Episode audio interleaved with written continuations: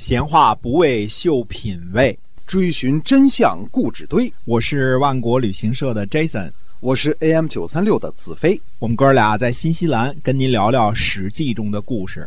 各位亲爱的听友们，大家好，欢迎呢继续收听我们的节目，由新西兰万国旅行社的 Jason 为您讲的《史记》中的故事。那么，万国旅行社呢，是我们新西兰本地的这样的一家良心旅行企业啊，我们是携程网上唯一没有差评的。您可以呢搜索一下我们的公众号，就是新西兰万国旅行社。做旅游呢，我们是认真专业的。对，今天在中国我们这个名气啊没有那么大啊，但是在新西兰华人这儿是家喻户晓，没错啊，打听打听都知道啊。是的，那么接着讲这个《史记》中的故事啊。上次呢跟大家分享了一下烽火戏诸侯的故事啊，烽火戏诸侯的结果呢就是周幽王被杀，平王东迁啊。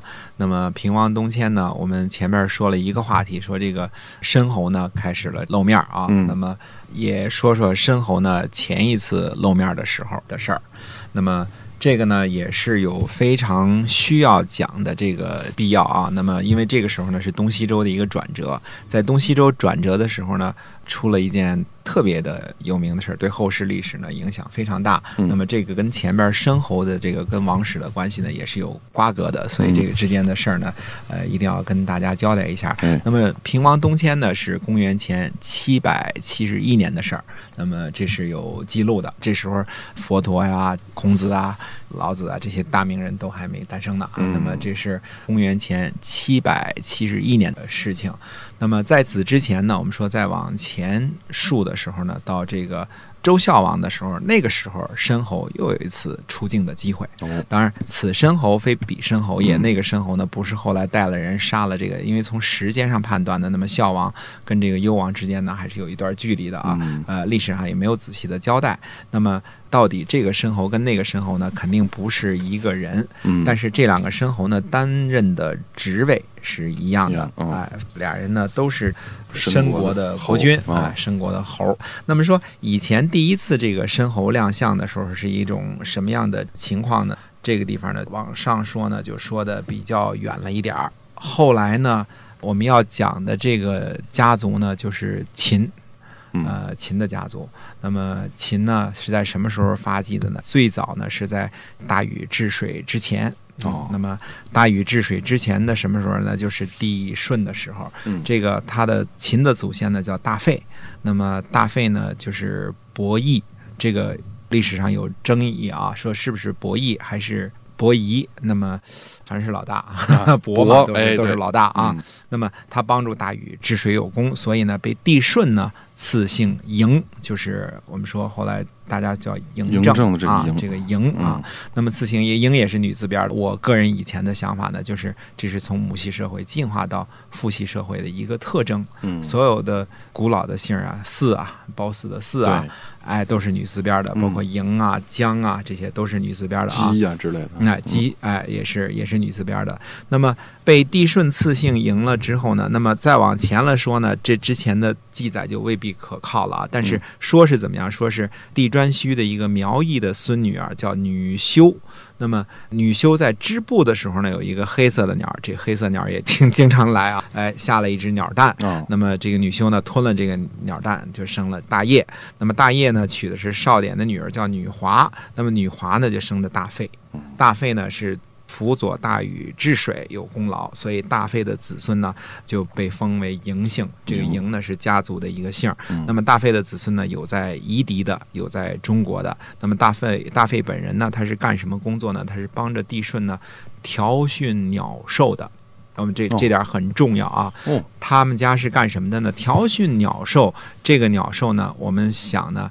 兽者，那肯定是猪啊、牛啊、羊啊、马啊这些，对吧？家畜。那么鸡，呃，就应该属于鸟的部分。鸡、鹅、鸭，所谓的调训鸟兽，不是喂鸟的这个鸟和这个养宠物的这个兽。那么调训鸟兽呢，实际上就是家禽家畜。简单说就是家禽家畜，哎，所以他最早大费本人帮助帝舜立功被封的时候呢，就是调训鸟兽的，啊，鸟兽多驯服，他是因为这个原因被封的，所以他基本上可以算是，呃，畜牧业部长。这么一个。他可能是把野生的一些个这些个动物变成了家养的，啊，这是文明的一个象征嘛？你都是原来是狼啊，给养成狗了，对吧？野猪养成这个家猪了，哎，变成天鹅养成鸭子了。天养成鸭子倒比较难，我觉得。哎，子飞，你有本事你养，我试试 试试啊！呃，调训鸟兽，那么鸟兽多驯服，从此呢，他就被封了。那么大费的玄孙呢，在夏末的时候呢，离开夏呢，投奔商汤了。呃，他们家这个家族呢，跟商朝的关系呢是比较近的。那投奔商汤之后呢，他这个玄孙呢叫做费昌。那么费昌的具体工作是干什么呢？他是商汤的御。就是商汤的司机班班长啊，他是为他专门驾马车的。那么。由于是商汤的司机班的班长，那后世呢就是很显贵，嗯，所以这个关系你看自古到今都是一样的。你给首长开车，那你将来前途应该是不错的啊。跟在首长身边的人，哎，大费的玄孙呢，费昌呢就是给首长开车的。嗯，我估计子承父业的很多，所以在商朝的时候，整个这个嬴姓啊是一个大家族，是一个非常显贵的一个家族。嬴姓，那么嬴姓当中有一个子孙呢，他叫钟毓。那么钟毓呢，这个人呢是在什么？什么地方呢？是在西戎保西垂，他在西边是这个，由于富贵起来了嘛，那么他是保这个西垂的。这“玉”字呢，是一个鹬蚌相争的“玉”的右边再加三点水，这个字儿也不多见啊。这个中玉，那么他呢保这个西垂的时候呢，这个中玉呢生了一个儿子，就非常有名了。这个儿子叫飞廉，飞廉哎。我们看一些个民国初年时候翻的小说，好像翻译成中国都叫飞廉是吧？Williams 都叫飞廉，对，叫飞廉，这取的这个名字。飞廉呢，那就是相当有名的一个人了。为什么呢？飞廉呢有一个儿子叫鄂来，那就更有名了。是啊，嗯，鄂来是大力士。大家如果记得三国的时候，这个。曹操见到典韦的一句话是：“这是我的鄂来啊，就是鄂来什么有名呢？力大无穷，大力士啊，非常有名的大力士。他说此真武之鄂来也是吧？这是曹操见着典韦说的一句话啊。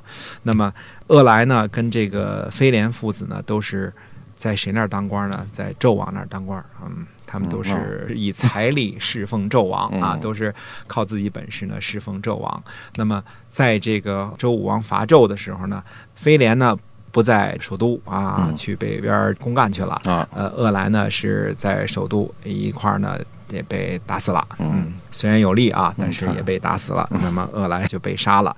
那么飞廉呢到北边去公干了，回来之后没被杀，是算是死了。那么武王伐纣的时候。杀了纣王，并且呢，一块儿呢就把鄂来给杀了。那么鄂来有一个玄孙，叫做大骆。这个骆呢是骆驼的骆啊，叫大骆。恶来的玄孙，我们这儿说的有点混乱啊，大家仔细想清楚啊，这这个慢慢说啊。大骆呢，呃，有个儿子叫妃子。那么大洛和妃子这父子俩呢，那就有点不一样了。从飞廉这儿呢开始往这儿分支儿啊，有一支儿啊，从飞廉到季胜。那么这一支传下来的呢，传到造父。造父我们前面说过了，造父是干什么的呢？造父是给周穆王驾车的，是周穆王的司机班班长。所以这个家族呢，对于这个鸟兽，对于这个特别是马、养马这方面呢，是呃干畜牧业的嘛，对吧？这干什么精什么啊？这一家族呢，这一招是挺灵的。那么到造父的时候，我们知道帮他找到了四匹千里马的车啊，一日千里，那么回来救徐荣之乱啊。所以造父呢，因此而被封在赵城。所以我们说。这一支呢就姓赵，赵姓赵姓嬴都是一样的，被被封在赵城。那么当时呢，所有的嬴姓子孙，由于造父被封，所以都依附在赵城。嗯，那么也都。受造父的这个荫庇啊，在他的保护之下，嗯，很多都住在这儿。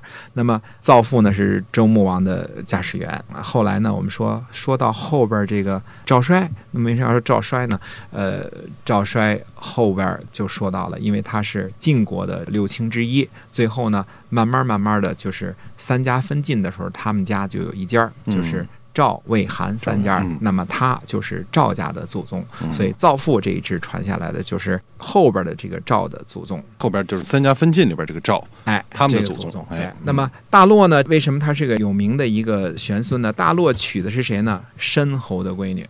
哦，这个申侯的啊，我们说这个申侯，此申侯非彼申侯，不是后来灭了西周的那个申侯啊。嗯。但是申家呢，跟王室呢关系呢很好，这是肯定的。嗯。那么大洛呢娶了这个呃申侯的女儿呢，跟申侯的女儿生的儿子叫成，成功与否的这个成。成这个成呢，按大洛来说呢，应该是嫡子。那么他是来继承大洛的家业的。嗯啊、由于他的祖先钟玉啊，在西垂啊保护周王室，他不算封侯，但是只是有家业。那嗯他家业呢，本来是应该由这个成来啊，继承的，就是嫡子来继承，嫡子来继承的。那么这个是申侯家的外孙，由他来继承。那么同时呢，大洛呢，我们说过了，他还有有一个儿子呢，叫妃子，就是非也的那个非啊，妃妃子啊。嗯那么妃子呢是干什么呢？妃子呢住在犬丘，他也是子承父业，他养马养得非常的好。嗯那么在犬丘这个地方呢，养马有名儿，人家就把他推荐给当时的天子周孝王了。嗯，那么让妃子呢养马，结果妃子养马，果不其然，这个几年之内啊，马大繁息，就是说这个马呀群族长得非常的快。嗯呃，原来十匹，现在长成一百匹了。啊那么养马养有功了。嗯那周孝王呢就想封这个妃子，妃子啊嗯啊。那周孝王想封妃子的时候呢，这时候问题来了，嗯呃，谁出来抗议了呢？申侯出来抗议了。哦申侯说呢，我们家的闺女很早以前就是联姻这个赢家的孩子，嗯所以呢，最后有钟玉呢保护西陲。由于呢，他们保护西陲呢，那么让周国的边境呢很安定，嗯让犬戎啊、这个西戎啊都很和睦。有这么一个大将军在这儿保护啊。那么那个时候我们就联姻，那现在呢，我们又跟大洛联姻，我们家闺女嫁给大洛了，那么生的嫡子是成。嗯啊，您现在呢？那意思您想封另外一个孩子妃子来继承家业，嗯那你把我们申家的这个外孙怎么放呢？这嫡子怎么放呢？办哎是嗯，所以这个皮球呢就踢给周孝王了。嗯那么你想，申侯如果是一个小诸侯国的君主的话啊，他能跟天子叫这个板，嗯那关系呢一定也是不一般的。要不后来他们家闺女都嫁给周幽王了嘛，是那就升为王后，皇亲国戚了。哎所以申侯呢，一定是在晋级附近的一个侯啊，嗯一个君主，而且呢，跟周王室呢肯定有非常不同的关系。所以我们说，申侯这个人呢，不露面则已，一露面就是峥嵘，嗯，嗯就是偶尔露峥嵘，呃，露一两回脸就吓人一跳啊，哎这么一个人。啊哎，这个皮球呢就踢给这个周孝王了。那周孝王呢，现在两边不是了，一方面呢是关系比较近的申侯以及申侯的外孙，这个嗯嫡子成，呃，是大洛的这个儿子。另一方面呢，也是大洛的儿子，是给自己养马，给给给国国家养了很多马。那个时候嗯马是很重要的，对吧？搞畜牧这个有功于国了哎所以周孝王的领导到底是有本事。周孝王就说了，说这个妃子啊，帮我养马很有功劳。嗯他的祖先呢，就是帮助帝舜爷养马的，嗯那么也是很有功劳。那个时候呢，就列封姓了，就是叫嬴姓。嗯那么现在呢，又为朕养马，那么我呢不能辜负妃子，就把他呢重新封封在什么地方？叫秦，那么哦他的号呢叫秦嬴。所以这一家子呢，出了赵，又出了秦，嗯所以这个是两个封在秦这个地方，还继承嬴氏的这个姓，号叫秦嬴。嗯那这是一支。那么同时成呢，接着继承大洛的家业。那么在西垂这边呢，还是继续经营着这个保护西垂的这个任务，继承大洛的家业。哎，这下这悉尼获得是相当有水平，嗯对吧这下哎申侯也说不出什么了啊啊，你身后人，你该你不是要求这个你的外孙继承这个大洛的家业吗？这个官儿还有你当，嗯同时我再新封一个官儿给妃子，我也不能亏待了我的这个爱将，是吧？虽然你们都是牵扯不清的裙带关系，我也清官不断家务事儿，是我就干脆再封一个，再封一个再封一个。嗯秦营，你想秦家多大的势力？现在我们知道中国的这个地理分界线叫秦岭和淮河，嗯秦岭山都是秦家的，都是他们家的啊山都是老秦家的。你看看这厉害不厉害啊？秦呢，秦营这一支封下来之后，那到后世那就是相当相当的有。大家都知道啊，是嗯是怎么回事啊？哎这个不用我这儿多说。那么秦氏这一家呢，后来呢，我们说再往下交代一点儿，这个大洛这一族呢，由于经常跟西戎、犬戎之间呢打点仗，嗯那么在一次打仗的时候，大洛这一族呢就被灭了。嗯那么被灭了之后呢，那么是秦营这一族呢又把这个封地给夺回来了。那么嗯后来呢，实际上两家呢，大洛封的城这一家的这支呢就被灭了。嗯那么秦营这一家呢开始兴旺发达。嗯到什么时候呢？到了这个烽火戏诸侯的时候啊，等于是大洛这一族啊和他原来这秦宁这一族呢就合二为一了。嗯那么后来申侯联合西戎和犬戎一块儿进攻王室，把周幽王给杀了。那么这个时候呢，秦襄公到这个时候呢，叫秦襄公啊。秦襄公呢，他却起兵救周，这是秦营这一支的。嗯，那么他呢，对皇上是好的，他跟说这个申侯和犬戎和西戎这一波呢，他是不是一波的了？嗯，那么起兵救周，而且并且呢，后来呢，我们说所谓的平王东迁，那是好听的，实际上就是向东逃跑啊。那在逃跑的过程当中呢，一直是秦襄公呢用兵来护送。一路都是他护送，所以他抗击戎乱呢，以及护送平王到洛邑呢，有了莫大的功劳。秦王护驾，非常大的功劳。由于这个功劳呢，那么到了平王的时候，就正式把名分给定下来了。嗯，定的什么名分？那我们有时间的时候慢慢再接着聊。哎，今天啊，我们这个史记中的故事就到这儿，跟您说再会了。下期我们继续来讲。